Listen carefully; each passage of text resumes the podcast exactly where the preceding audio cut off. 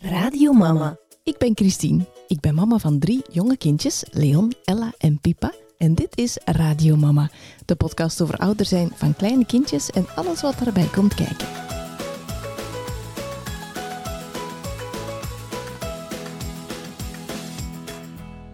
Welkom in deze aflevering van Radio Mama. Ik heb Bieke Gene te gast voor de tweede keer, want ze is al eens een keer in eh, Radio Mama geweest. Toen was het wel volle lockdown, dus dat was via Zoom.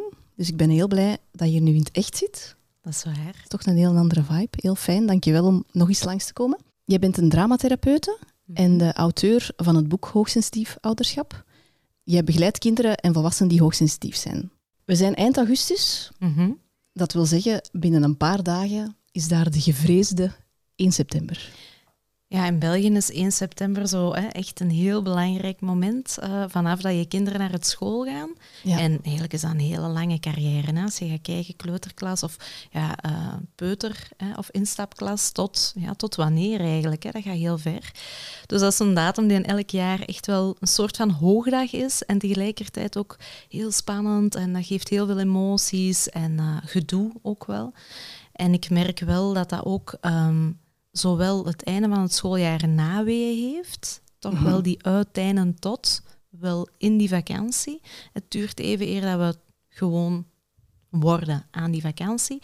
En dan ongeveer vanaf half ja, augustus hebben we de media die overal hè, back Ja. to school eh, gaat Ook promoten. dat ze kopen. En, Ja, ja. en daar kunnen we niet naast. En dan vanaf dan begint eigenlijk die spanningopbouw naar die 1 september. Ja, en dat is eigenlijk lastig, want je bent op dat moment van nature daar misschien nog niet aan aan het denken. Goh, nee, je want denkt, ah, maar we zijn nog maar half augustus, Ja, of gaat- begin ja, augustus inderdaad. zelfs. je gaat echt in een kramp schieten. Hè? Van, Ja. oh nee, is het echt al bijna zover? Of oh nee, is die vakantie nu al bijna om?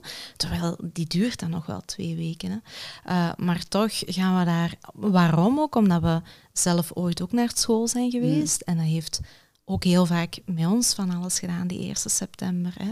Als je echt teruggaat naar dezelfde leeftijd van jouw kind, bijvoorbeeld stel dat jouw kind naar het vierde studiejaar gaat, ja, je kan eigenlijk perfect teruggaan naar bij welke juffrouw of meester dat je zat. Ik weet niet of dat jij dat nog weet, Christine, maar ik weet perfect welke Zeker, leerkrachten ja. ik heb gehad. En ook het gevoel dat ik kreeg naarmate dat die 1 september kwam. Dus ik denk dat er ook gewoon ergens een soort van eigen associatie ook eh, terug naar boven komt, of een trigger, of die emotionaliteit. En je ziet je kind dan ook al zuchten en, en, en wat het spannend vinden. Dus dat doet mij heel het gezin wel iets, eh, die 1 september. Ja. Je hebt zelf ook kindjes, hè? Ja, ik heb er twee. Ehm Tuur en Fran. En Tuur gaat nu naar het vijfde studiejaar, dus die gaat eh, ja, Frans krijgen dit jaar. En Fran gaat naar het vierde studiejaar. Oké, en hoe zit dat bij jullie zo qua zenuwen? Of, of zijn jullie er al erg mee bezig? Goh, ehm, ik denk dat ik veel meer bezig ben met ouders eh, voor te bereiden, andere ouders, eh, dan, eh, ja, dan dat ik er echt mee bezig ben met mijn eigen kinderen. Ook omdat het wel oké is. Bij Tuur Ja. was het vooral heel belangrijk dat hij een nieuwe boekentaas kreeg. Hij had daar ook een duidelijk beeld over. Hij is ouder aan het worden en hij is heel sterk nu al bezig met het middelbaar. En dat is Mm. ook typisch voor een hoogsensitief kind. Ehm, die is eigenlijk niet bezig met dat vijfde studiejaar. Dat is hier en nu. Ja, die is heel sterk. Hè. Die komt soms om half twaalf terug naar beneden of aan mijn bed staan en zegt van mama, eh, ja, in het middelbaar, ik ga mijn vrienden niet allemaal kunnen meenemen. Dus die is daar nu al mee bezig. Dus ik Twee jaar te vroeg eigenlijk. twee jaar te vroeg. Hè. En eh, Fran, eh, ja, die vindt het gewoon niet leuk. Die gaat ook gewoon niet graag naar school. Dat heeft Hmm. ook niks met de school te maken. Dat is gewoon een kind die eh, naar school gaan heel vaak onzinnig vindt. Eh, en Hmm. wil spelen. Ja, ja, die wil spelen of die vindt het ah, vaak zo, ja, niet interessant genoeg of zo. Hmm. Hè. Dus die, ja, die heeft er ook niet echt heel veel zin in, maar die ondergaat het wel of zo. Hè. Die Ja. is ook niet hoogsensitief, dus dat is wel een ander verhaal. Vorig jaar zijn we er veel anders mee bezig geweest, want Fran is gepest geweest op haar vorige school. En zij heeft dan zelf de beslissing gemaakt om van school te veranderen, omdat ze zoiets had van, ja, in deze situatie, het gaat niet verbeteren. Dus ik ga al mijn moed bijeenrapen en ik kies ervoor om een nieuw hoofdstuk ergens anders te starten. En dat was dan vorig schooljaar. En ja, dat heeft enorm veel impact gehad op ons gezin. Ja. Eigenlijk vanaf die beslissing tot die eerste weken in dat nieuwe schooljaar. Want ja, dat is een heel ander verhaal dan. Terwijl we nu zien dat Fran gewoon ja, het is wel gezetteld is geraakt in die school, ehm, maar het gewoon niet leuk vindt om naar school te gaan. En mm. ik denk dat dat ook een hele belangrijke is om mee te nemen in die spanning en, en die aanloop naar dat schooljaar gaan we het heel vaak toedekken. Zo van, ja, maar school is toch wel leuk. Hè? En dan zie je je vriendjes toch wel terug. En, dan, en we proberen het zo te verbloemen. Ja. Maar ik denk dat het even hoe belangrijk is om, om het kind die er een uiting aan geeft, dat hij het niet leuk vindt of spannend, dat we dat er gewoon mogen laten zijn. Ja. Ehm, en daarnaast ook, dat spannend, ja, dat ook een hele belangrijke is, is niet negatief. Spanning en iets leuk vinden kunnen ook hand in hand gaan. Ja. Blij spannend en bang spannend, zeiden we altijd in de stottertherapie als ja. logopedisten. Ja, Vind je het blij spannend of bang spannend? Ja, hè, want het ene gaat blokkeren hè, en het andere, ja, dat, dat, mag er ook gewoon wel, wel zijn. En ook het bangspannende, hè, dat is ook wel iets om erkenning aan te geven, ruimte aan te geven en te kijken wat jouw kind dan nodig heeft om ja, dat het minder bang spannend is, hè, maar gewoon spannend of zo. Hè, want mhm. dat is echt wel, dat hoort er wel bij. Ook als jouw kind zegt, ik heb helemaal geen zin in school, school stom wie zijn wij dan om te zeggen, ja, maar het is toch wel nuttig en je hebt het wel nodig. Ja, dat is ook wel zo. Maar ga er niet Het mag er gewoon even zijn, dat dat stom is. Ja. We vonden het ook niet altijd leuk. Ja, inderdaad. Hè. Ehm, maar je wilt natuurlijk als ouder wilde graag dat ze dat niet stom vinden, want je, je weet hoe lang dat nog gaat duren. Hè? Ja. En je, je hebt dan gewoon zelf zoiets van, ah, ik wil eigenlijk graag dat mijn kind zich hè, acht uur per dag ja. niet op een plaats is waar het eigenlijk niet moet zijn. Ja, dat is waar. En, en... Maar dat helpt niet door, het, allez, door te zeggen van je moet het leuk vinden. Ja. Uh, of het is wel leuk of zo. Hè. We moeten onze kinderen daarin niet gaan overtuigen. Ik denk mhm. dat ze daar perfect het recht op hebben op hun eigen ervaring. En je kan wel gaan kijken van wat maakt dat je het stom vindt. Als je dan bijvoorbeeld kijkt naar kinderen ja, die uitdaging missen en het intellectuele of het cognitieve stuk, is dat wel heel belangrijk om, om dat bijvoorbeeld eruit te gaan halen van oké, het, het, het stomme aan school is gewoon omdat die te weinig geprikkeld wordt. Hè. Dus dat er mhm. een soort van cognitieve onderprikkeling is. Ja. dat zijn dan wel zaken om mee te gaan nemen. Dus je kan zeker wel gaan onderzoeken van wat maakt dat je het stom vindt. Of als ze het niet mee kunnen, bijvoorbeeld. Ja, bijvoorbeeld, inderdaad, omdat het te moeilijk is. Hè, dus ik denk dat dat wel het, onderzoeken waard is van waar dat, dat gevoel komt. Daarnaast mag het gevoel er gewoon zijn. wel gewoon zijn. Ja. Oké, we gaan straks zeker nog uitgebreid hebben over de schoolstart, maar eerst wil ik het graag even hebben over ehm, onze vorige aflevering. Mhm. En um, uh, specifiek dan wat die aflevering voor mij gedaan heeft. Zo. Um, ik heb ook wel wat berichtjes gekregen van mama's die zo zeiden van ja, um, die aflever door die aflevering had ik eigenlijk door dat ik zelf hoogsensitief was. Ja. En ik heb gisteren nog eens herbeluisterd. En, dus het is twee jaar geleden ondertussen. En ik zei toen heel vaak van ja, ik ben eigenlijk nog altijd niet zeker of ik het wel ben. En ik denk het wel, maar ik ben toch niet zeker. Ja, ik herken het wel, maar... Ja, dat, dat viel mij op, dat, dat ik dat zo heel vaak aan het verbloemen was. En ik heb dat toen ook wel uitgelegd. Dat ik dacht uh, dat dat eerder te maken... Dat ik redelijk zeker was wel, maar dat dat eerder te maken had met zo'n zelfkritiek of zo. Of mhm. zo met dat innerlijk stemmetje van... Stel je toch niet aan, of, of is dat geen modewoord? Of, hè.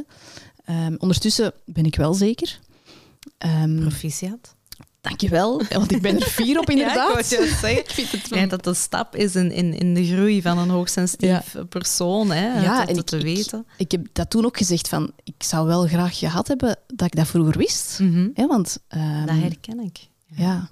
ja, ja. en ik vind zo het ouderschap soms um, heel dubbel, hè, want, want ik, ik heb soms het gevoel van wie ben ik nog mm buiten mama? Mhm. Wat is mijn identiteit? Wie, wat vind ik eigenlijk nog leuk in het leven? Zo? En ik kan zo soms daar echt mee zitten van, uh, ja, wie ben ik nog? Maar anderzijds ben ik nog, heb ik nog nooit zo dicht bij mezelf gestaan als nu. Mhm. Omdat je dan via je kinderen, zijn dan je spiegels, hè, mhm. want hè, je ziet dan eerst je kind van, oh, zou mijn kind hoogsensitief zijn? En dan zo, tja, dat heb ik ook, ja, wat hij nu heeft. Um, en dan ontdekte dat je zelf ook hoogsensitief bent.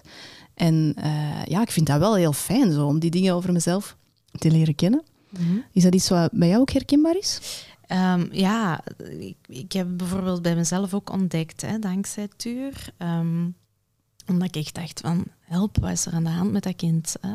waarom is het leven zo zwaar? Uh, waarom is alles zo intens? Um, en dan zijn we uitgekomen op het kenmerk hoogsensitiviteit, wat heel veel verklaringen gaf. En tegelijkertijd eigenlijk ook gewoon mijn eigen leven als ene grote puzzel in elkaar viel. Van oké, wow, daar en daar en daar kan ik gewoon ook aan die kapstok hangen. En ik denk dat dat een heel belangrijk uh, gegeven is. Hè. In het begin is dat pittig en confronterend. En dan denk je, oei, en hoe raak ik hier nu vanaf? Ja. Dat zo, ah, was mijn eerste reflex. En hoe raak ik er nu vanaf voor mijn kind? Of, ah ja, wat heb ik mijn kind aangedaan? Want hè, een appel valt niet van een perenboom. Hè. Um, dus dat zijn zo de eerste, ja, de eerste complexiteit. Maar na een tijd, als je echt de juiste inzichten krijgt en die verklaringen, heeft dat ook gewoon vooral heel veel rust. Ja, uh, en handvaten. En handvaten. Want er is eigenlijk wel een handleiding. En dat vind ik wel heel fijn. Pas op, hè. Ik, ik ben niet zo per se voor labelen of, of voor uh, en zo moet het nu en het kan niet anders. Maar er zijn um, binnen het stukje hoogsensitiviteit zijn er gewoon echt wel do's en don'ts. En die wijken af van ja, wat werkt of niet werkt voor niet hoogsensitieve personen. Ja. En als je dat weet en je kan dat ook doortrekken naar je kind, ja, dan, dan is er zoveel mogelijk. Hè. Dan hoeft het absoluut niet de last te zijn die je ondervindt van die hoogsensitiviteit als je het nog niet weet. Ja. Allee, zo zie ik het toch. En zo zie ik het toch bij al mijn deelnemers van de trajecten of mijn cliënten die ik uh, thuis uh, begeleid heb doorheen de jaren. Dus er is, er is zo'n soort van, ja, er is een perspectief, er is een leven voordat je het weet. Ja. En er is een echt wel um, ja, een leven vanaf dat je het weet. En, en, en ik zal zelfs straffer zeggen. Ik heb soms het gevoel dat ik nu pas echt begin te leven. Ja, ja dat hoor ik vaak. Omdat ik eh, zo hard dat heb onderdrukt altijd. Zo van, ik heb altijd heel veel gevoeld. Ja. Maar ik denk, ah, misschien dat mijn familie en mijn vrienden daar gaan tegenspreken, dat weet ik niet. Maar ik denk dat ik dat altijd wel goed heb weggestoken. Of dat ik dat toch heb geprobeerd. Maar ja, tuurlijk. Uh, allee, we zijn geboren chameleons. Hè. Ehm, we passen ons aan naar wat anderen van ons verwachten. Mm -hmm. uh, en daar zit wel een kleine valkuil in, namelijk dat wij het gaan invullen wat anderen van ons verwachten. Hè. Dus ja.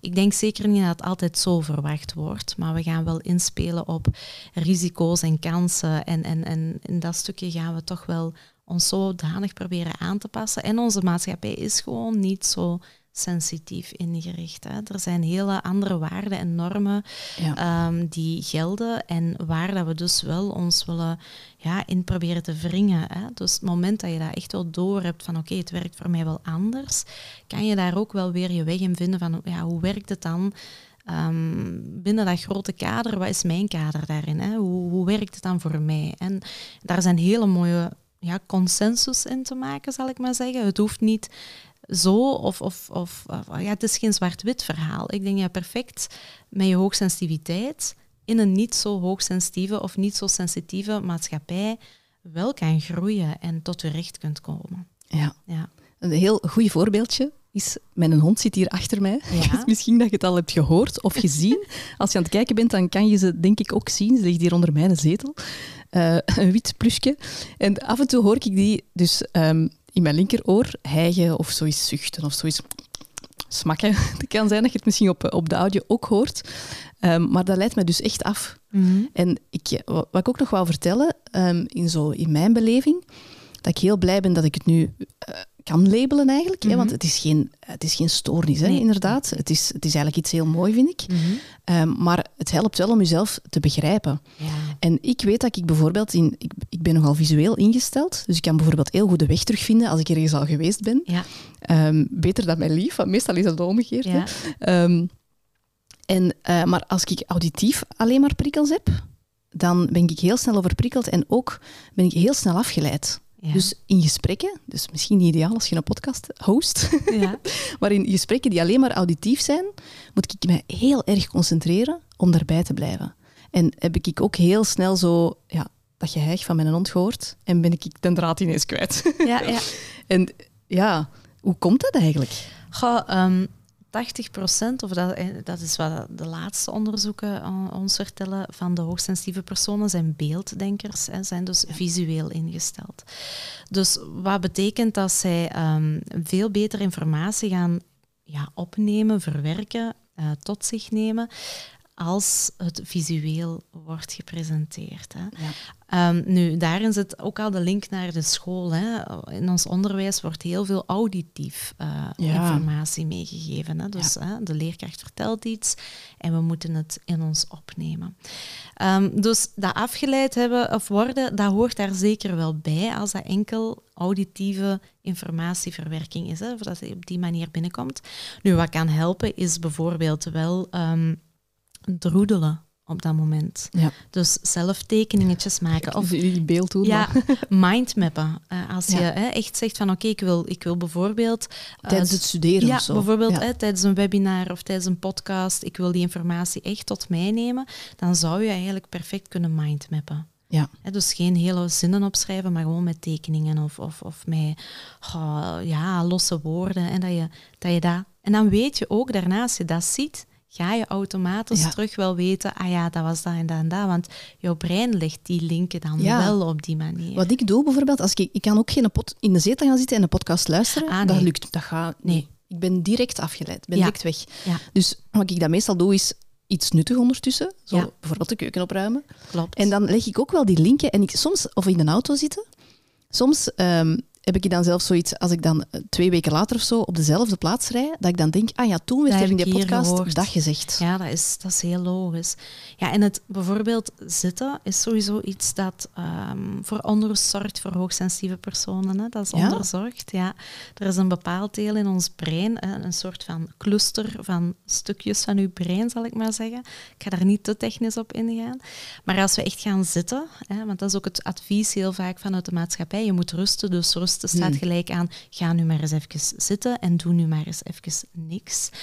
Uh, dat gaat dat stuk van ons brein juist keihard gaan activeren. Dat gaat voor onrust zorgen, omdat we, op het moment dat we stil gaan zitten, gaan we analyseren wat we de voorbije uren eigenlijk hebben binnengekregen van sociale signalen. Verwerken. het verwerken. Dus het, ja, de eigen gevoelens worden verwerkt, maar ook uh, hetgeen dat we bij anderen van gevoelens hebben opgemerkt of hebben gezien. Dus ja, dat is ongeveer het slechtste advies dat je kunt geven aan iemand die hoogsensitief is, is van ga nu maar zitten en luister maar. Of ga nu maar eens zitten en doe maar eens niks. Dus ik denk dat dat juist heel erg goed is, dat je inderdaad gaat troedelen. Of als je echt zegt, oké, ik wil hier iets uit meenemen, dat je gaat mindmappen. Of als je zegt van ik wil het in mij opnemen, doe iets. Ga in beweging, wandel ondertussen, doe de strijk, doe de afwas, uh, ruim je huis op, want dat geeft ook een, een voldoening voor hoogsensitieve personen. Um, maar ja, dus het heeft niet enkel met dat beelddenken te maken. Het heeft ook weer met je hoogsensitief brein te maken. Met de verwerking van, van, van alle prikkels, die binnenkomen. Ja, dat klopt. Ja. Maar het beelddenken, daar is, ah, ik, ik vind ook dat, dat het moment dat je dat doorhebt, dat je um, een visuele denker bent, uh, dat verklaart ook heel erg veel van ons schoolleed van hmm, vroeger. Absoluut, bijvoorbeeld. Ja. en het is echt voor je zelfbeeld ook echt een boost, vind ik. Omdat hè, ik, ik dacht dan vroeger vaak, als ik dan zo afgeleid was in gesprekken, van ik snap het niet. Ja. Het, zal, ik ben, het zal te dom zijn dan om het te snappen. Terwijl nu, nu ja, dat je dat, nu begrijpt. Hè. Nu, je hebt twee dingen nodig. Hè. Je hebt, enerzijds heb je um, uh, ja, wat voor een beelddenker altijd goed werkt, om de informatie ook binnen te kunnen krijgen, ook al moeten we zitten in een gesprek, is de bigger picture. Als we weten, hier gaat het over, kunnen we veel beter blijven luisteren en blijven opnemen. Als het losse zaken zijn, ja, dan gaan we heel de tijd freewheelen en associëren en gaan we op zoek naar die bigger picture. Dan gaan we daar mhm. zelf naar op zoek. Mhm. En dat is heel lastig, want ja, dat kan eigenlijk van alles zijn. Dus als je een beelddenker in een gesprek helemaal van A tot Z wilt meekrijgen, ga je eigenlijk altijd moeten vertellen van oké, hier gaan we het over hebben of hier gaat het over en dan gaat veel veel makkelijker zijn. Ja. En daarnaast, als hoogsensitief persoon, heb je een associatief brein. Hè. Jouw, jouw rechterhelft, uh, rechter hersenhelft is gewoon veel actiever, heeft een snellere bloeddoorstroming. Dus is ook gewoon ontwikkeld om veel sneller te gaan freewheelen, om te, uh, sneller te gaan associëren. Je hebt ook een veel groter archief gewoon van herinneringen waar dat je constant naartoe gaat om te zien van, ah, mij waar resoneert dat nog vanuit mijn verleden en, en, en wat zegt het over mij, wat zegt dit over anderen en over de toekomst. Je bent eigenlijk constant aan het doen. Gelukkig niet bewust, maar je bent het wel aan het doen. Ja, maar het, is wel, het klinkt heel vermoeiend en dat is het ook. Hè? Ja, is het ook, ja. ja ook al beseft je eigenlijk niet dat het allemaal aan het gebeuren is. Nee nee, maar dat verklaart wel waarom dat je soms zo moe kunt zijn. Of emotioneel kunt zijn. Hè? Omdat je heel veel hebt gevoeld. Hè? Want een, een, gevoel komt wel vanuit een gedachte of vanuit een herinnering of van, vanuit iets dat je hebt ervaren. Ehm, maar het gaat zo razendsnel dat je niet altijd bewust weet wat je voelt. Ook niet altijd weet of het jouw gevoel is. Want je pikt ook het gevoel van de anderen op. Hè? Ja. Door die veel te veel spiegelneuronen dat wij ook hebben, bijvoorbeeld. Ja, zo heel gevoelig zijn voor de sfeer die iemand anders in het huis binnenbrengt, bijvoorbeeld, of in, in de klas binnenbrengt. Ja. je pakt dat over, ofwel ga je heel sterk aanpassen aan dat gevoel. Hè. Dus ofwel neemt het over, hè, dan ben je ook ineens slechtgezind. Ja, ofwel gaat er zoiets hebben van, oh joh, ik ga maar op de tippen van mijn tenen lopen, want Moet dat ik ga het niet erger maken. Ja, en we gaan het hier moeten oplossen. Dus het gevoel van een ander, hè, omdat ons empathisch vermogen zo, zo overontwikkeld is eigenlijk. Zo en dat komt dus door die spiegelneuronen, dat wij meer hebben dan? Of, enerzijds door de spiegelneuronen, maar ook gewoon door onze hoogsensitieve prikkelverwerking. Het is echt niet normaal als je echt gaat graven in, in de onderzoeken die er zijn gedaan en je gaat eigenlijk een opsomming maken van hoeveel hersengebieden dat er bij een hoogsensitief brein actief zijn, die ook niet actief moeten zijn, maar wel altijd actief zijn. Dat is ongelooflijk hoe dat, dat aan de slag gaat met elke vorm van informatie. En daar zit ook wel ergens een, een soort van hiaat, denk ik, in ons systeem. En dat gaan we ook niet kunnen ja, veranderen, want dat is ons brein. Ons brein kunnen we niet meer veranderen. Maar van het moment dat eigenlijk de prikkels binnenkomen en er is sowieso al een stuk waardoor we al meer prikkels toelaten, dan dat goed is voor ons. Maar in dat stukje zit er ook geen hoofd- en bijzaak uh, onderscheid. Alles is even belangrijk. Ja. We moeten met alles aan de slag en alles wordt op die specifieke, diepgaande en genuanceerde manier verwerkt. We kunnen dat niet filteren. We krijgen dat niet gefilterd. Ja, of ja, we, we filteren het niet. Het vraagt echt een bewuste manier van ermee om te gaan, om het dus wel zelf gefilterd te krijgen uiteindelijk. Ja, of het, het, het ja, is heel vermoeiend om het te filteren. Het is super vermoeiend. Uh, dat, dat zorgt ook gewoon voor het te veel denken, het vastlopen in het denken, het, het overemotionele, omdat je het op een gegeven moment gewoon, je voelt zoveel, maar je weet ook niet meer wat je eigenlijk allemaal voelt. Het is enig chaos. Uh, je weet ook niet wat van u is, wat van een ander is. Um, allee, het, is, het is zoveel en af en toe verzuipen we daar gewoon echt in. En we zien onze kinderen daar ook in verzuipen. Mhm. Ja. ja. Want als we zo kijken naar wat is hoogsensitiviteit eigenlijk, is er een soort van definitie of zo? Ja, uh, het is geen diagnose, het is geen stoornis, maar het is een. Uh, het is eigenlijk een, ja, hoogsensitiviteit is een gevolg van neurobiologische verschillen van het zenuwstelsel en het brein. Ja. Dat is eigenlijk de, de, de definitie. Hè. Makes sense, dat het zenuwstelsel er voor iets tussen Juist, zit. Hè, inderdaad, het, het, zenuwstelsel is veel fijngevoeliger, uh, dus gaat ook gewoon veel meer waarnemen. En uh, daarna gaan al die prikkels die waargenomen worden, gaan natuurlijk in het brein verwerkt worden. Hè. En in dat stukje heb je dus die prikkelpoort, die thalamus, die gewoon veel verder open staat dan bij een niet hoogsensitief brein. Dus er zijn effectief en dat is die, daarom vind ik die definitie ook zo mooi. Er zijn effectief wetenschappelijk, feitelijk, neurobiologische verschillen met een niet hoogsensitief brein. Ja. Dus het is niet zomaar iets dat verzonnen is of het zo. Bestaat echt, het bestaat echt. En we zouden dat ook ja, we zouden dat ook eigenlijk echt wel kunnen gaan onderzoeken. We kunnen door bijvoorbeeld MRI-scans te gaan ja, nemen van ons hoofd en, en we, we krijgen bepaalde casussen voorgelegd uh, waar dat we dan aan moeten denken, dan kunnen we eigenlijk gaan meten of gaan zien welke hersengebieden dat er gebruikt worden, overactief uh, um, ja, in werking gaan. Zo zouden we kunnen zien, oké, ja, je bent het of je bent het niet. Maar we kunnen het meten. Ja. Maar het, omdat het geen ziekte is hè, en omdat het ook geen, geen, ja, geen diagnose is en omdat we zeker al die onderzoeken niet nodig hebben, ik denk dat het ook niet gezond is hè, om iedereen onder een MRI-scan uh, te steken of zo. Uh, maar er zijn genoeg onderzoeken die effectief die verschillen tussen een hoogsensitief brein en een niet hoogsensitief brein hebben kunnen waarnemen en met zekerheid kunnen zeggen dat, het, uh, ja, dat er neurobiologische verschillen zijn. Ja. En het gevolg daarvan is die hoogsensitiviteit. Ja. is er ook niet heel veel overlap met andere, ehm, of, of zijn de verschijnselen niet heel vaak hetzelfde als andere labels, zal ik dan mhm. maar noemen, hè, want het is geen diagnose. Zoals bijvoorbeeld hoogbegaafdheid, autisme. Daar... Ja, hoogbegaafdheid, heel veel hoog, of, er wordt gezegd dat een hoogbegaafd iemand ook hoogsensitief is. Hè. Um, nu, daar zijn nog heel veel... Um, onderzoeken naar. Allee, niet iedereen durft dat zo zwart op wit te stellen. Ik denk ook niet dat dat per se moet, maar ik denk wel, eh, als we dan gewoon kijken naar, naar ons hoogsensitieve kind, de kans bestaat ook wel dat hij hoogbegaafd is. En laat het testen. Ik denk dat is ook altijd geen wat ik altijd zeg van kijk, als je toch twijfelt.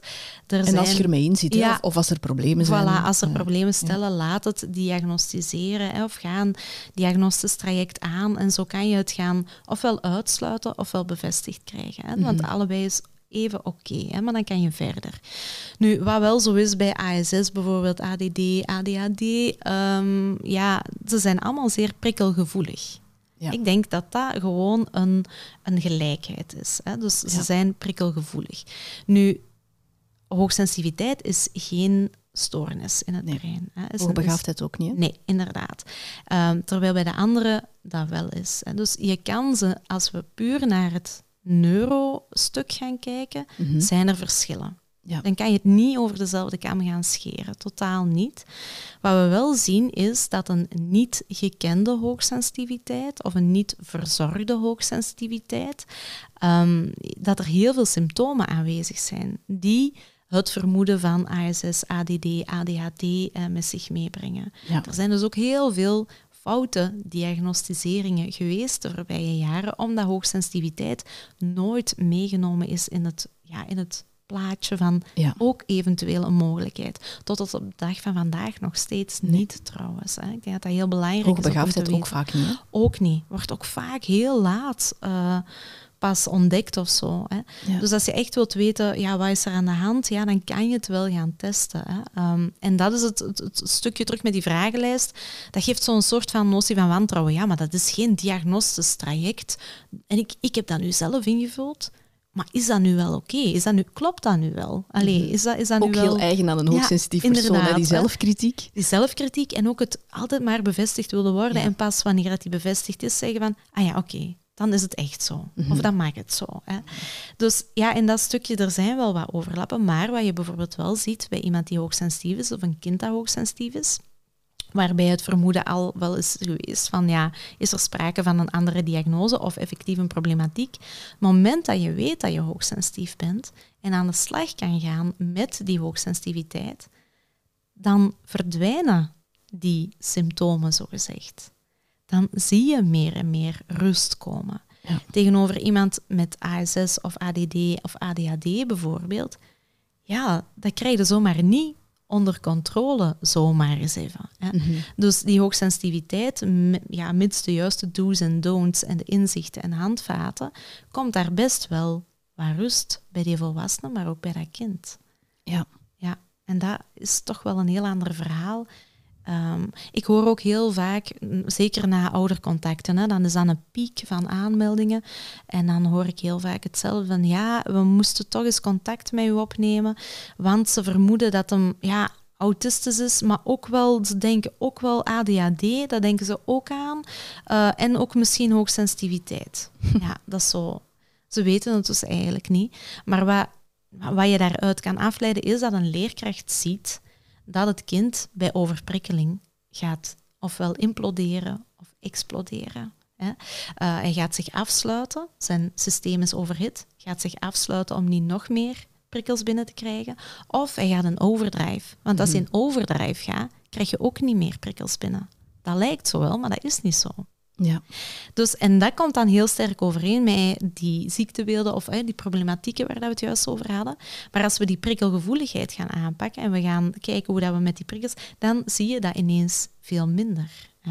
Dus ja, ze weten het gewoon niet altijd. Hè, maar de prikkelgevoeligheid is wel ja. altijd daar aanwezig. Het is ook wel zo heel typisch voor de maatschappij om zo te zoeken naar wat is er mis. Hè? Wat is er en mis? Ik, ik vind dat kinderen zo heel vaak worden gepropt in een systeem dat voor iedereen hetzelfde is. En als je dan een beetje anders reageert, mhm. dan willen we eigenlijk zo snel mogelijk op zoek naar wat is er dan net anders aan dat kind? En hoe kunnen we ervoor zorgen dat je toch in ons systeem past? Ja, ja. hoe fixen we dat? Hè? Ja, en, en want, hoe... ja, want als je dan zo, zo'n kind eigenlijk meteen naar iemand stuurt, zo, dan vraag ik me dan zo wel af, gaan die dan zo niet snel het gevoel hebben van... Er is iets mis, is iets mis met mij. met mij. Ja, ja, dat is ook bijvoorbeeld wat we heel vaak zien bij weerbaarheidstrainingen. Hè. Mhm. Heel veel ouders schrijven hun kind in voor een weerbaarheidstraining. En ik begrijp dat wel, want we zien als ouder heel, heel sterk de gevaren hè, in onze harde maatschappij. En we willen dat ons kind weerbaar is.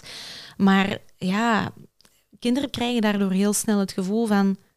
Oei, ik kan het dus niet, of ik doe het verkeerd, of ik moet hier iets kunnen.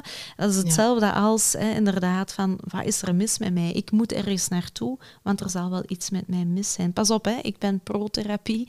Ehm, en eh, Moet het goed kaderen misschien. ja, inderdaad. Ja, ja, het is heel belangrijk dat, eh, ja, ook dat het kind, dat het vanuit het kind komt. Hè? Niet vanuit de bezorgdheid van we moeten iets gaan fixen of er is iets mis met jou of eh, Ja. Waar heeft wat, wat brengt ze zelf Ja. naar boven? Of, of, en wat is eh, jouw nood en, en, ja. en heb je daar extra hulp voor nodig en op welke manier zie je dat? En, want er zijn wel mensen die jou daarbij kunnen helpen. Want mama en papa, en dat denk ik dat ook een hele belangrijke is in dit hoofdstuk, je hoeft als ouder ook niet alles zelf te kunnen. mhm. Dat is ook een hele belangrijke. Want die druk is echt gigantisch. Ja, het zal niet zijn. Ja, Op elk vlak van het ouderschap ongelooflijk. staan we alleen, of hebben we het gevoel dat we alleen alles moeten kunnen. Hè? Ja, we moeten alles kunnen, we moeten alles kunnen fixen. We moeten onze kinderen eh, klaarmaken om, ja, om het te gaan maken, om alles te redden, ook om ons klimaat te redden. Allee, het is ongelooflijk wat voor een druk Ja. dat er al op onze kinderen ligt, maar ook op ons. En als je dan dat gaat koppelen naar hoogsensitieve mensen die al zo hard bezig zijn met, ja, we moeten inderdaad mee die wereld gaan redden. En het, eh, ja, dat is gewoon, dat zorgt af en toe voor kortsluiting. Ja. Goed moment om een bruggetje te maken naar de school. Ja, Want ook dat zorgt voor kortsluitingen. ja. Ik denk voor een, een, een kind dat hoogsensitief is, en Mhm. Niet alleen voor hoogsensitieve kinderen, ik denk voor heel veel kinderen en voor heel veel volwassenen kan het wel intens zijn zo. Mhm. Eh, ergens, op, ergens nieuw beginnen, zeker zo'n allereerste schooldag Ja. van de kleutertjes. ja. Eh, maar ook oudere kinderen die dan weer in een ander jaar terechtkomen, Ja. of misschien van school veranderen, of een andere juf zelfs maar gewoon. Ehm, en ook in de hoofden van de ouders, Ja, niet te onderschatten, denk ik. nee. Ehm, hoe komt het dat het voor kinderen en ouders die hoogsensitief zijn nog lastiger is?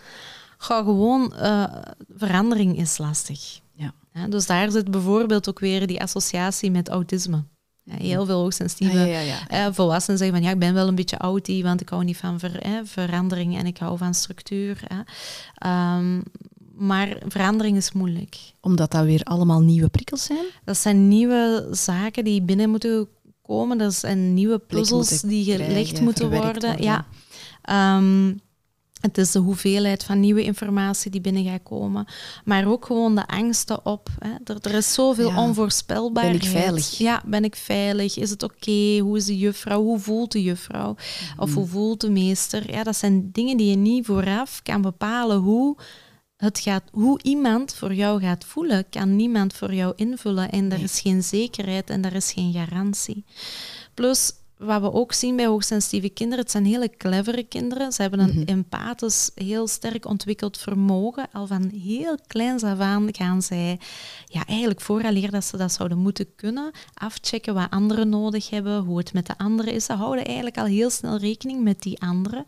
En als die anderen, de niet hoogsensitieve personen of kinderen dan bijvoorbeeld, die ja, wat later zijn in die empathische ontwikkeling, wat dus eigenlijk normaal is, ja, dan, dan hebben ze ook heel snel het gevoel dat ze anders zijn. Ja. En dat is geen fijn gevoel, hè? U anders voelen als kind. Hè? Totaal niet.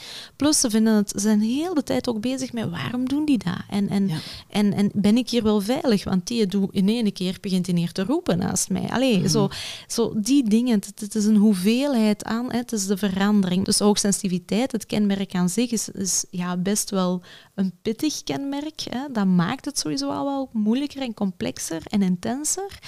Maar die negen triggers zijn dingen die daar eigenlijk nog eens bovenop zitten. Hè? Die het ook gewoon moeilijker maken. Ja. En negen triggers zijn een soort van negen valkuilen, Mhm. waardoor je als hoogsensitief persoon uit balans gaat. Ja, Heel en die staan in je boek en die Ja. hebben we in de vorige aflevering Ja. ook kort even uh, Ah, wel, en die negen triggers die zitten ook in die leefwereld van die school. Mhm. Heel sterk, hè? Je onbegrepen voelen, overprikkeling, stress, eh, dominantie. Dat is het Ah, hele ja, schoolsysteem. Ja, tuurlijk. Ah. Hè? Je moet op tijd zijn, je moet je huiswerk maken, je moet dit, je moet dat. Je moet de brooddozenbak weg gaan doen. Allee, al die dingen. Onrechtvaardigheid. Ah ja. Hè? De, de, de, ruzies, ja, de ruzies op de speelplaats of in de klas, maar ook de, de meester of de juffrouw die boos is moeten worden op bepaalde kinderen. Ja. Maar het hoogsensitieve kind heeft het wel binnengekregen. Ja, en zelfs als de juf boos was op een ander Ja. kind, hè, want dan heeft hij goed geregistreerd Ja. van dat is iets Ja, wat de juf boos maakt, dus moet ik zien dat ik dat niet ga doen. Inderdaad. Of, maar evengoed het onrecht van als laatste gekozen worden in een turnles. Het systeem snap ik nog altijd niet, maar ze blijven het toepassen. Ehm, maar we het onbegrepen voelen. Hè? Het, het, eh, ja, het altijd maar goed willen doen voor anderen. Oppervlakkigheid. Ja. Dat eigenlijk stom vinden wat ze af en toe moeten doen. Moeten we Mhm. nu weer al een tekening maken? Ja. Ehm, allee, al die negen dingen die zitten daar ook gewoon... En bevestiging zoeken, is dat zo? kritiek, hè? Kritiek, ja. want Ja. ik denk dat... Ik denk nu vooral aan mezelf. Eh, de school zit al ver weg. Ja. Misschien een beetje verdrongen. Maar eh, zo, als je zo ergens komt, dat je direct zo scant van... Ja. Hoe kom ik over? Ja, inderdaad. Of. Hoe word stap ik een nieuwe... geaccepteerd? Inderdaad, hoe stap ik in een nieuwe groep binnen? Hè? Dus 1 september. Zowel bij de kinderen dan als bij de juf. Hè. Dus dat zijn heel veel... eh, Ja, dat is heel veel. Hè? Dus ze, ze doen niet anders dan scannen. Hè? Ehm, ze zijn heel gevoelig voor het krijgen van kritiek. Ook de kritiek op anderen pikken zij op. Ja. Eh, als, zelfs als het niet op hun bedoeld is, zij gaan het gevoeld hebben. En zij nemen het mee. En dus, allee, het is eigenlijk, ja, ik zie school heel vaak als een soort van omgeving waarin hoogsensitieve kinderen echt vaak overleven. mhm. Jammer wel, hè? Ja, ja. Maar het is ook een voorbereiding op onze maatschappij. Ik denk dat de maatschappij ook gewoon... Die is ook jammer. Ja, die negen triggers zitten in onze dagelijkse werkelijkheid ook als ouder, Ja. als eh, werkende mens, als... Allee, maar En daar vanaf... kan dan misschien het verschil zitten of zo. Hè? Want het is inderdaad ehm, een voorbereiding op de maatschappij. Maar, maar als we ze dan goed kunnen ondersteunen Mhm. al, van, vanaf dat ze jong Ja. zijn, en kunnen zeggen van kijk, ehm, dit zijn de tools waar dat je mee aan de slag kunt om het wat gemakkelijker te maken, dan gaan ze dat als, zonder dat ze dat moeten wegsteken en Ja. zich gewoon maar moeten conformeren. Eh, of echt inpassen, waar. Ja. Als ze gewoon vanaf jongs af aan doorhebben dat ze gewoon veel denken en heel veel voelen. Ehm, en dat ze gewoon dat er bepaalde valkuilen zijn waar dat zij van ja, ofwel gaan dichtklappen of door gaan stijgeren. Dat zijn hele waardevolle dingen die je kunt meegeven als ouder. Eh, Ja. en dat is uw voorbereiding op hoogsensitief zijn in een volwassen leven. Hè.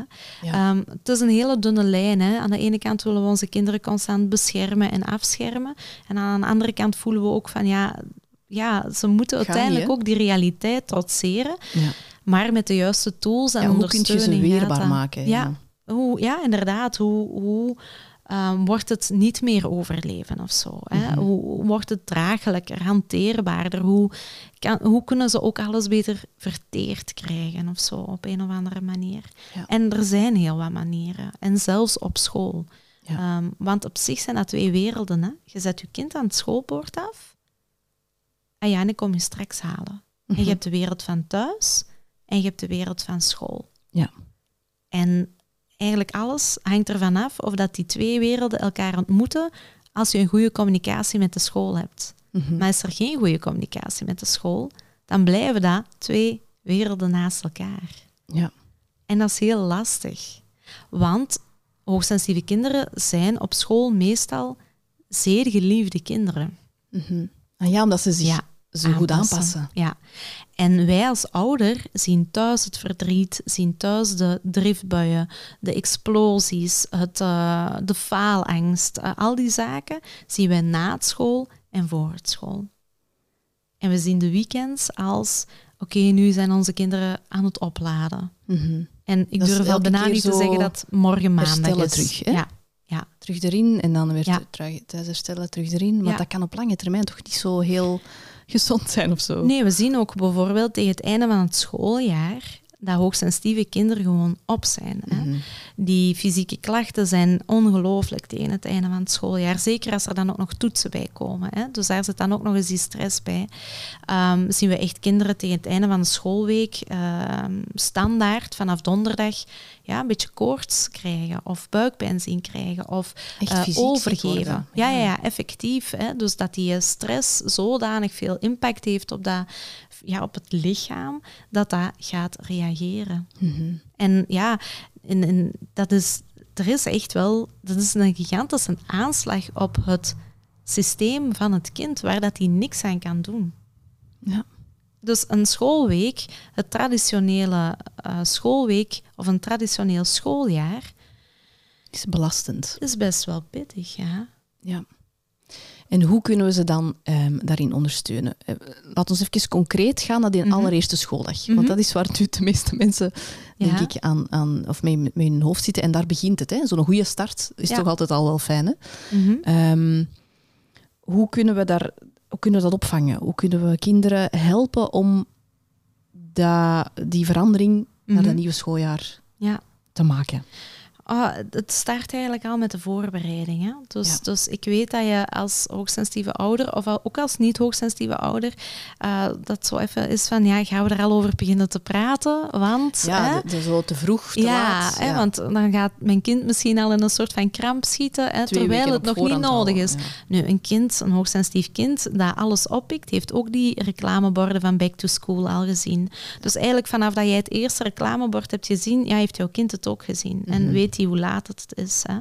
Dus eh, ik denk dat dat gewoon al iets is om op die manier gewoon ter sprake te brengen. Misschien kleutertjes nog wel niet. Hè? En zeker als ze, ja, als ze echt voor de eerste keer naar school gaan. Goh, maar dan is de omgeving wel. Oh, Ja, en binnen waar, twee weken ga je Of naar zelfs school. een half jaar op voorhand al. Ja, of, of in de derde kleuterklas. Ik weet nog hoe, hoeveel druk dat er bij Tuur ligt van... En volgend jaar ga je leren lezen en rekenen. Oh, dat was zo...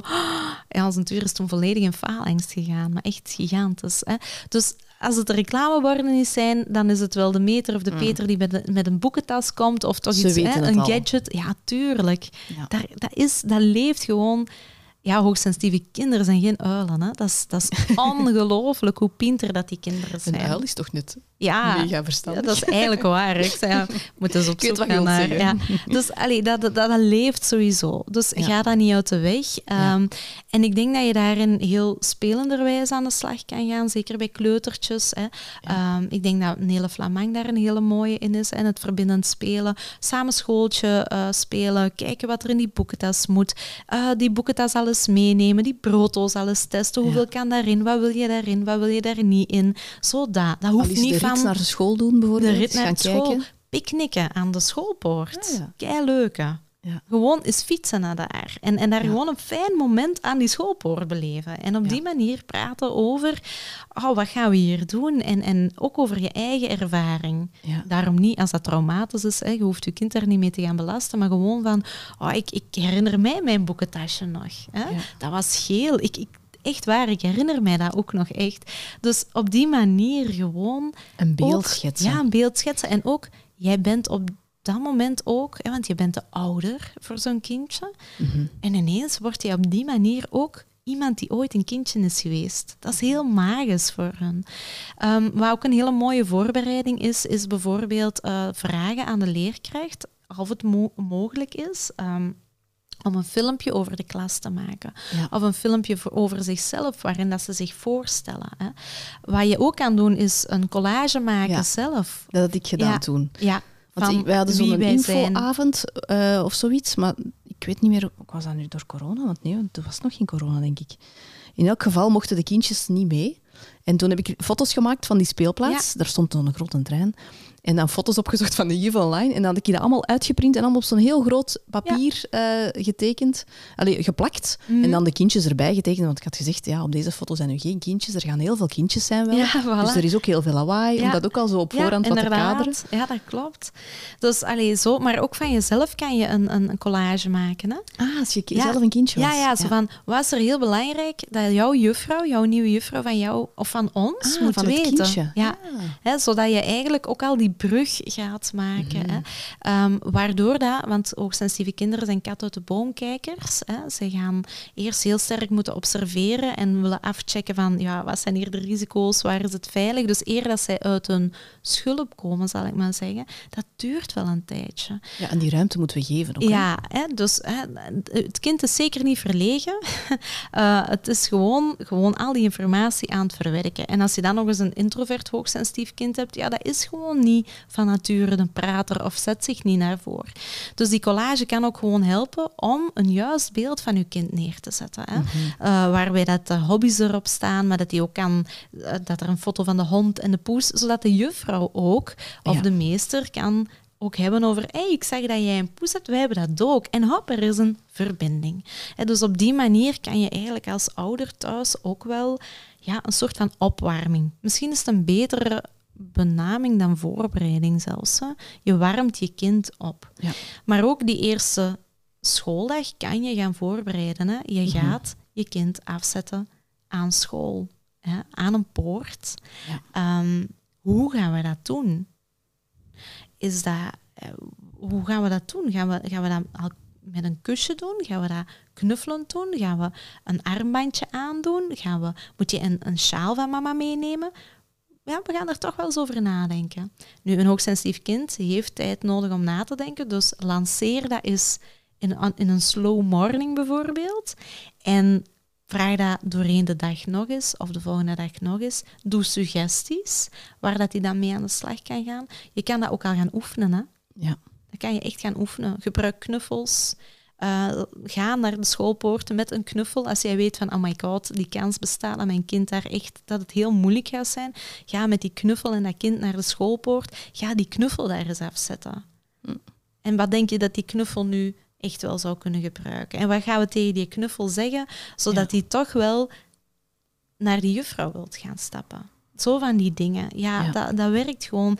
Waarom? Omdat hoogsensitieve kinderen hebben een gigantisch creatief vermogen. Misschien denken ouders nu van, ja, maar gaat die dat nu al wel kunnen? Oh ja, Mhm. die hebben een ongelooflijke fantasie. Ja, zeker. En in spelen verwerken ze heel Ja, veel. Hè? En enorm. oefenen ze eigenlijk het leven. Hè? Dat doen ja. dieren ook. Hè? Ja, zodat je ook een soort van... Je kan in de onveiligheid en in de onvoorspelbaarheid... kan je toch wel wat gaan installeren wat wel voorspelbaar Ja. en wat wel veilig is.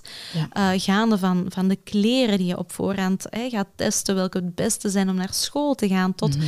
ja, tot het, ehm, welke, welke objecten dat ze gaan meenemen. En Je kan wel wat gaan installeren wat voor voorspelbaarheid zorgt.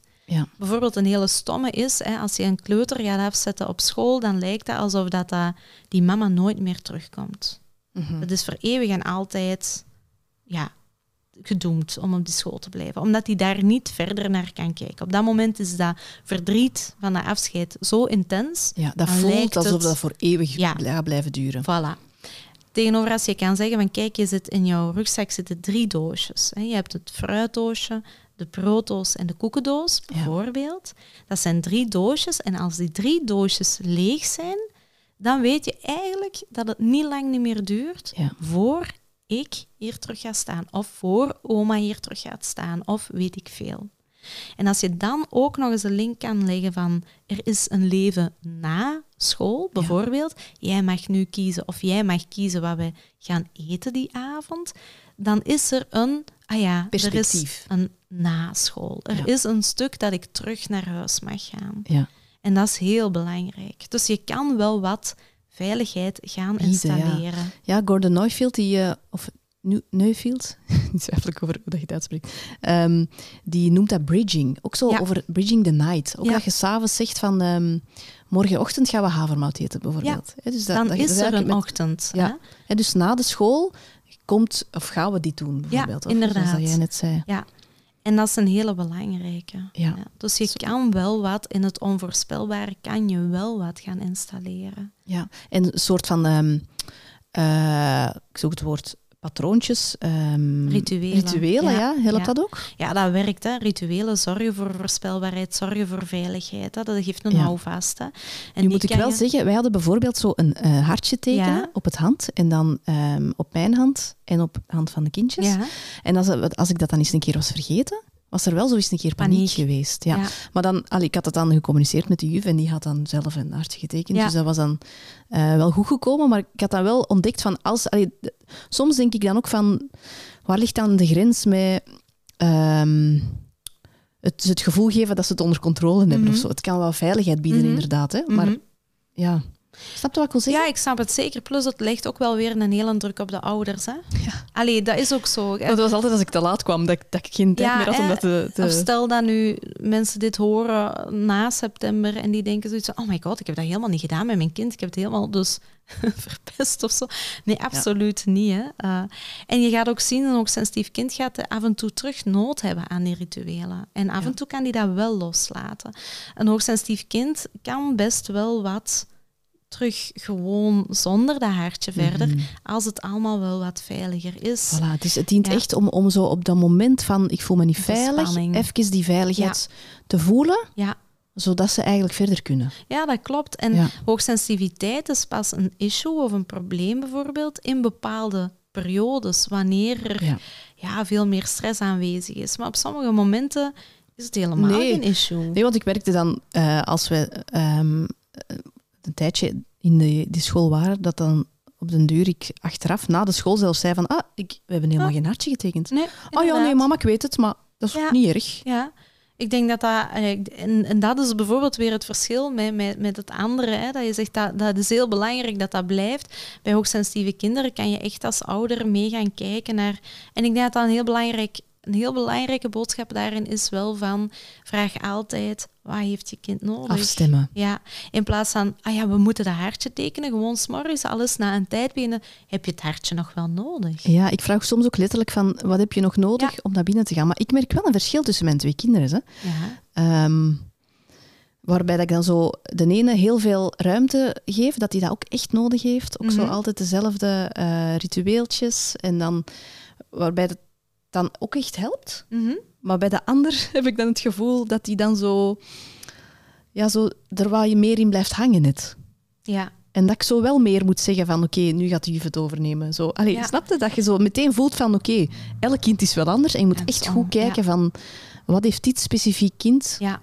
Nu van mij nodig? En jij als ouder ook. Hè? Ja, dus dat, hè, dat, dat- ja, ook dat is heel belangrijk. Hè. Dus als we het dan echt bijvoorbeeld over die 1 september terug gaan hebben, is gewoon een, of die eerste schoolweek, probeer ik ook altijd, als het mogelijk is, als het praktisch haalbaar is, om bijvoorbeeld met je werkgever af te spreken dat je misschien niet Ja. op tijd gaat komen die week. Hè.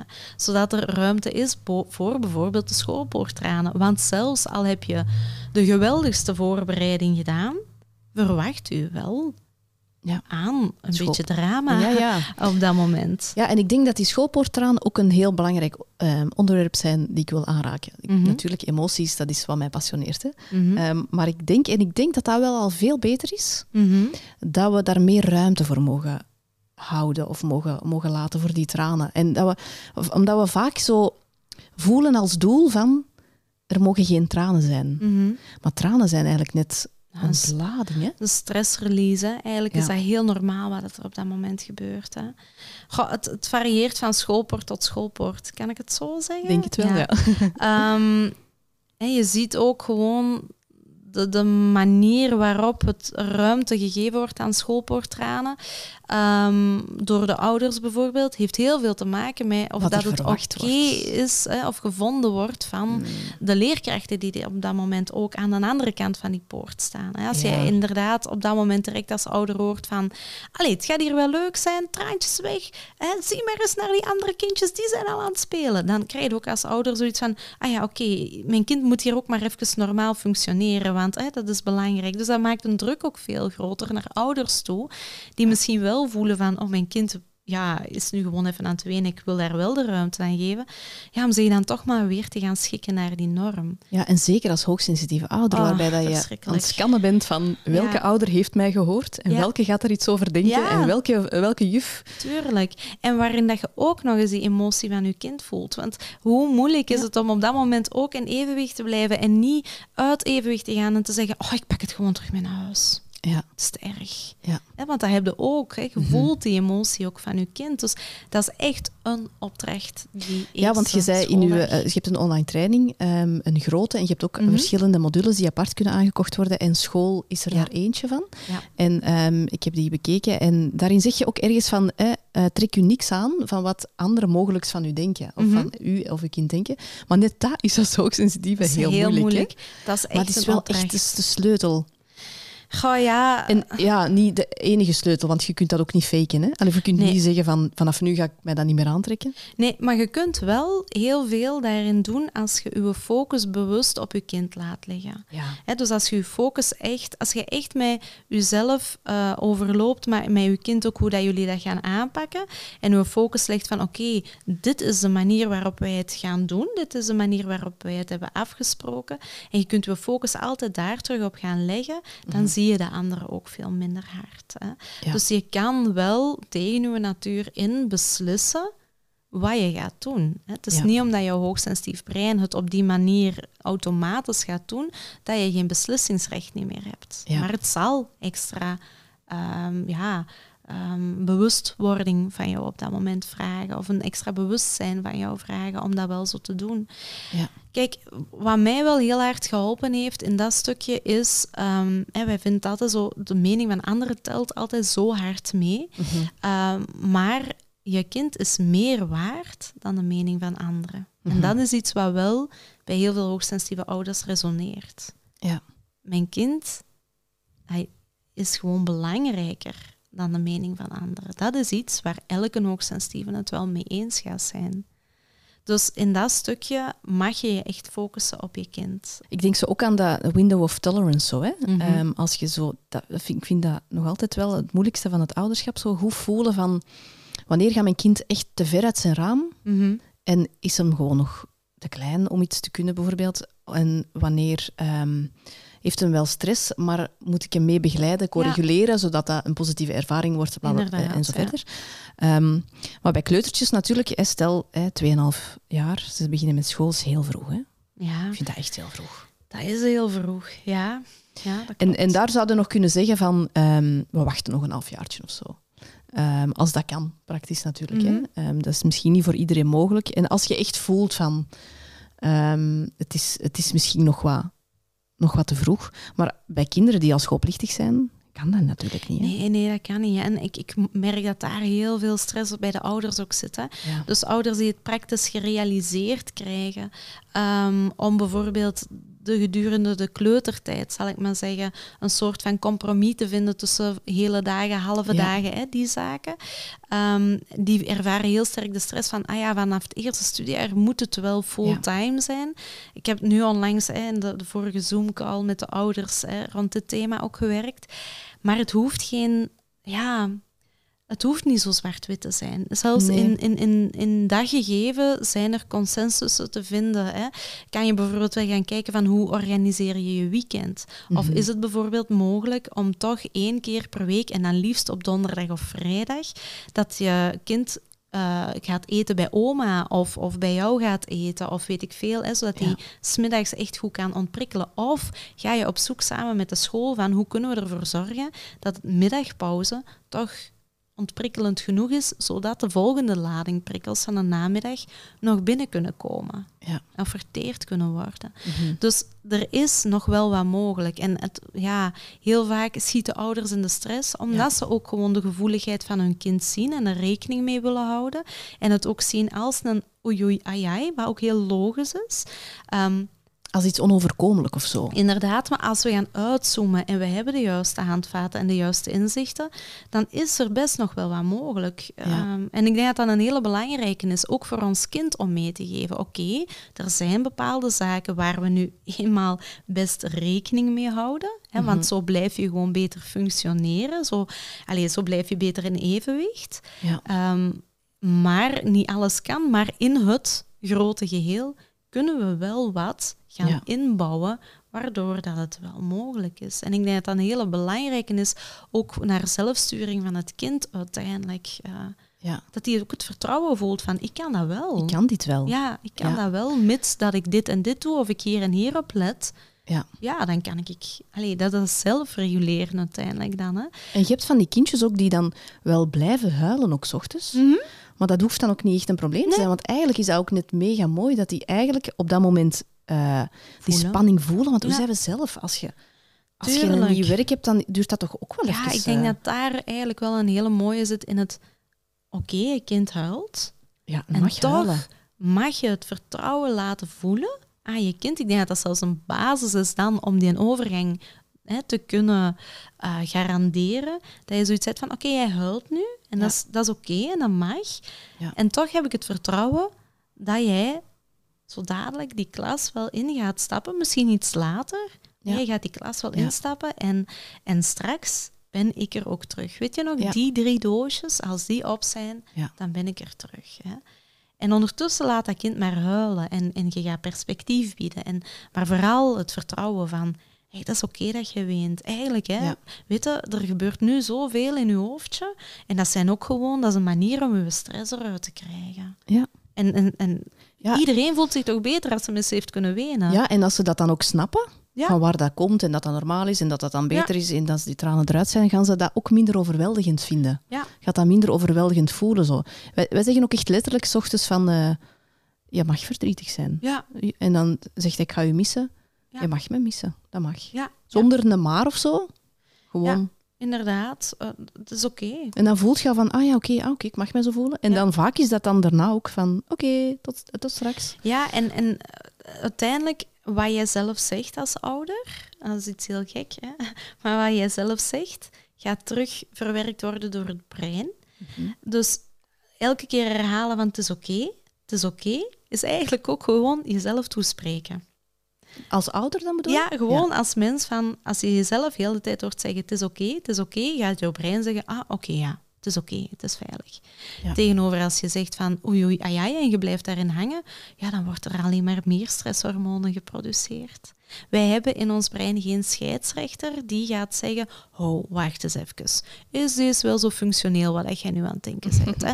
Maakte jij het nu eens niet een beetje erger op deze manier? Die scheidsrechter hebben we niet. Nee. Maar we kunnen wel onze eigen scheidsrechter worden. Dus eigenlijk door bepaalde zinnen te gaan zeggen, die dan terug worden door onze oren binnenkomen in ons brein en verwerkt worden, daarmee kunnen we ook wel gewoon het gevoel van vertrouwen zelf ook wel Ja. gaan stimuleren. Ja, en ook tegelijkertijd die emoties nog herkennen, hè? want dat staat er, staat er Ja, los van. inderdaad. Van het is oké dat je huilt. Het is, en Ja. eigenlijk, als je dat zelf heel de tijd hoort, dan komt het er ook op van, oh ja, eigenlijk is het wel oké dat mijn kind huilt. Mhm. Dat is prima. Ja, maar dat vinden we dan moeilijk als ouder om te zien, hè? omdat we dan denken van... ehm, als moeten niet huilt, redden. is het succesvol geweest. Ja, hè? maar dat is ook wel... Ja. Dat, dat wordt zo gepresenteerd. Hè. Kijk eens naar de boekentasreclames.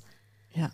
Al die kinderen Oh, die... zijn mega blij. Maar ja, die zijn kei blij. dat is waar, ja. En dat, dat is, zo moet het eruit zien. Ja. Ik heb nog nooit Ja. een reclame gezien met een, een jankend kind, maar Nee. wel met een mooie boekentas. Nee, en dat ging ik nog zeggen, want dat vind ik dan ook wel heel ondersteunend, dat je zoals ouder, als het eens een keer goed gaat morgens, dat je dan zoiets een ander kindje ziet dat het moeilijk heeft, en dan een ouder die erbij geknield staat en die dan zegt van... ehm, je mocht verdrietig zijn of, of zoiets gelijkaardig. Of, want ieder heeft zijn eigen woorden zo, hè, Ja, die ja, goed ja. voelen, hè, die, die, eh, die je zegt tegen je kinderen. Dan ah, vind ik dat ook zo, zo fijn. Zo van, oké, Ja, snap je? Dan, dan geeft dat zo het gevoel aan jezelf ook van, het is oké. het is, ja, mag er allemaal zijn. Ja, en dat is voor een hoogsensitieve ouder ook wel eens zo fijn natuurlijk. Hè? Ja. Ja, die bevestiging hebben we wel nodig. Hè? Dat, Ja. dat, allee, ik moet dat nu niet... Eh, er is niks zo moeilijk als zelfbevestiging. Mhm. Als je een van nature zo'n grote zelfcriticus bent. Hè. Ja. Ehm, dus het is heel fijn om daarin gerustgesteld te worden of bevestigd worden door de omgeving. Ja. Ehm, maar daar zijn we nog niet helemaal hoor. De, de, de Nee, nee, norm is nog niet. We zijn dat- wel op weg, hè? Ik vind het wel, ja. De- Ja. Maar de schoolportranen, het, het, eh, het zou het nieuwe normaal moeten Mogen zijn. Ja, Ja. ja. Ja. En het andere ook. Het kind dat wel kei enthousiast naar school gaat, is even oké. Ja, want Maar dat zou er ook soms of denken. Hè? Als, als mijn kind huilt niet, is, het, is er dan iets mis met mijn kind? Ja, inderdaad. Nee, het is gewoon, elk kind is anders. Ja, gewoon. of ook de paniek van een ouder. Hè? Als uw kind heel lang blijft wenen, s morgens, er zal toch niks zijn op school? Nee, dat Ah, ja, ja. hoeft niet per Of se. achteraf zo per se willen weten, wat is er dan gebeurd? Ja, maar het is misschien gewoon ontlading. Gewoon inderdaad ontlading. Heel veel prikkels hè, voor zo'n hoogsensitief eh, kind is, is een dag op school Huilen is de hè. meest natuurlijke vorm van ontladen. Ja. Huilen is gewoon eh, wat doen baby's die nog geen taal kennen. Ja. Dat is een stress release. Ehm, dus ja, in dat stukje is het, zou het, ja, is het eigenlijk heel normaal. ja, en zeuren ook? Zo.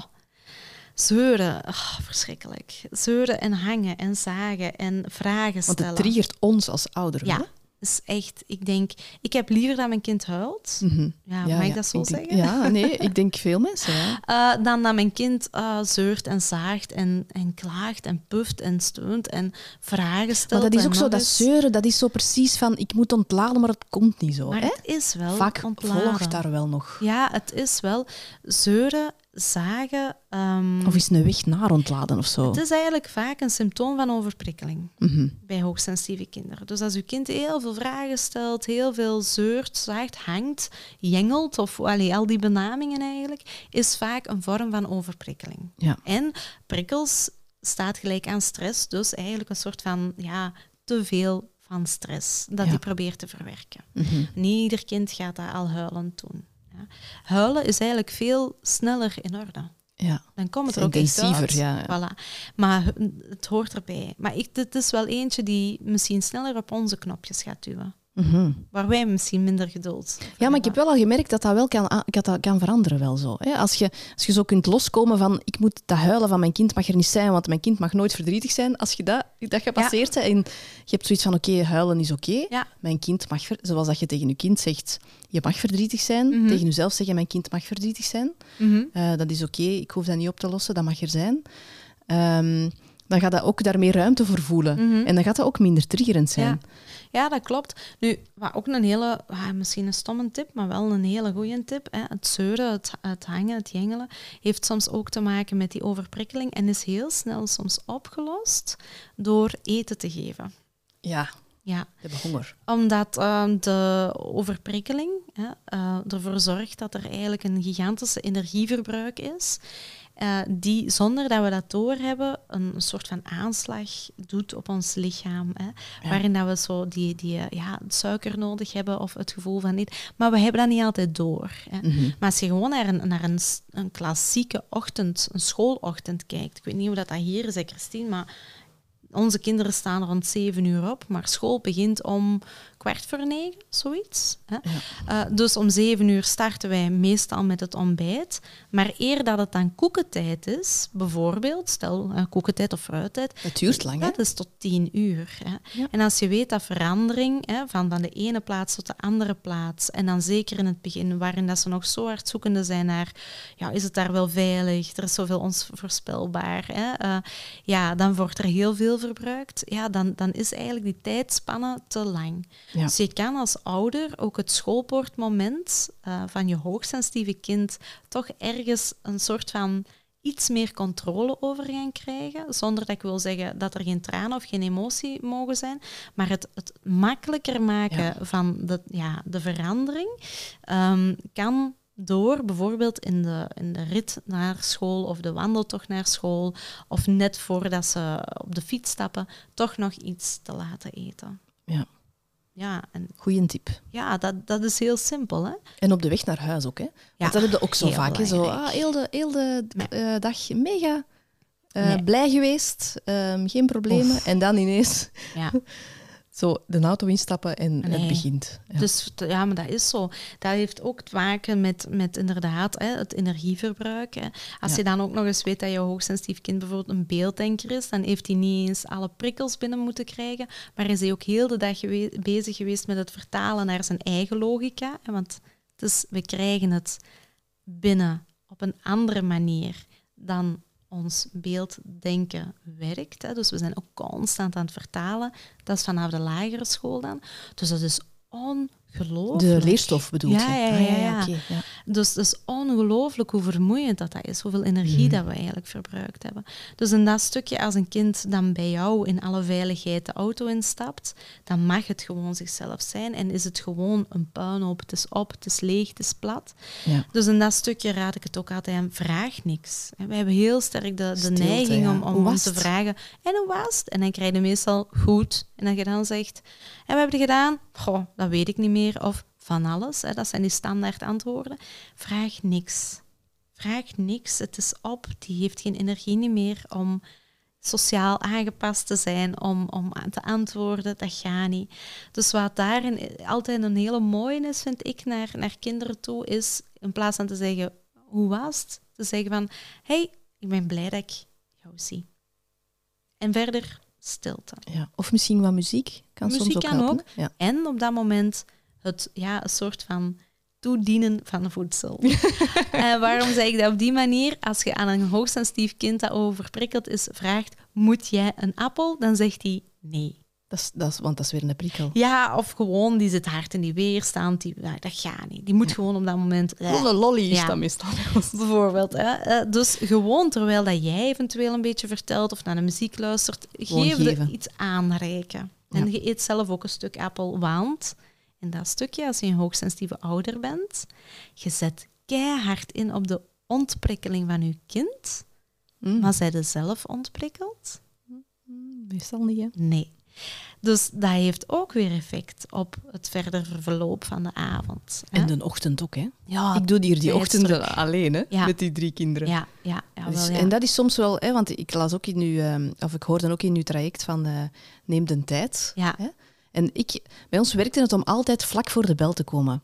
Omdat het dan zo niet te lang ja, ja, ja. aansleepte. Hè? Zo, dat duurde dan te lang en, en de spanning niet bouwde op. Dus dat was, we kwamen aan en dan een, een, een minuutje nadat wij waren binnengewandeld, ging de bel en konden we meteen naar binnen. Dus dan was dat zo wat kort. Allee. Ehm, maar ja, dat zorgde er natuurlijk voor dat ik ook altijd heel niept vertrok. En dus heel vaak de kans had om te laat komen ook heel vaak te laat kwam. Excuses aan die van de school. ja, ja. Ehm, en dan, ja, dan zei je eigenlijk zelf, tegen dat je dan aan die, aan die schoolpoorten van de schooldeur bent, zei je zelf helemaal... Inderdaad. En je kunt dan gemakkelijk misschien zelf wel switchen als, als volwassene, maar dat zit dan toch nog ergens in je systeem, die stress, en in het systeem van je kind, want Ja, die ja. heeft dan in een auto wel gemerkt hè, dat je gestresseerd bent. Ja, dus, dat, dus het is inderdaad zoeken. Hè, van, van, eh, Ja. Voor het kind zelf, voor de overgang is het wel goed als je er niet oh, te, te lang rekt. Maar aan de andere kant is tijdsdruk ook weer iets waar, waar dat we heel gevoelig aan zijn en onze kinderen ook. Dus ja, in dat stukje is wat zoeken. Zoeken naar wat een Ja. kind nodig heeft, want andere Inderdaad. kinderen hebben misschien net wel die ruimte en die tijd nodig. Inderdaad. Ja. En, dus, en ook elk jaar gaat anders zijn en mee blijven groeien. Hè? Ja. Bieke, ik denk, ik snap dat jij een podcast hebt, want ik denk dat wij hier nog heel veel afleveringen over zouden kunnen doorgaan. Ik ben al ver voorbij met de ehm podcast limiet van één aflevering, maar ik vond het heel boeiend wel. Waar kunnen mensen jou vinden? Want jij hebt nu ook een podcast. Is die er al? Ja, Komt ja, die er nog aan? Ja, hij, hij is er. Hij komt, eh, ja, hij is, is, eh, de eerste aflevering komt nu vrijdag eh, online. Ja, dus tegen dat wij uitzenden is er Ja, nog. ja, dan Ja. is hem er. En die gaat met mijn zoon zijn over Ah, zijn leuk. hoogsensitiviteit en hoe anders hij zich voelt. Maar het is ook een gesprek met experten en zo. Hè, want het is een en-en-en verhaal en ik denk dat dat heel belangrijk is in dat stukje. Ja, ja een podcast die komt eraan en Hoe heet hem, de podcast? hoogsensitief groeien. Ja. Want ik ben gegaan van hoogsensitief ouderschap naar hoogsensitief groeien, omdat dat beter de lading dekt. Hè? Omdat ik Ja. ook volwassenen eh, Mhm. begeleid in een groei binnen hoogsensitiviteit.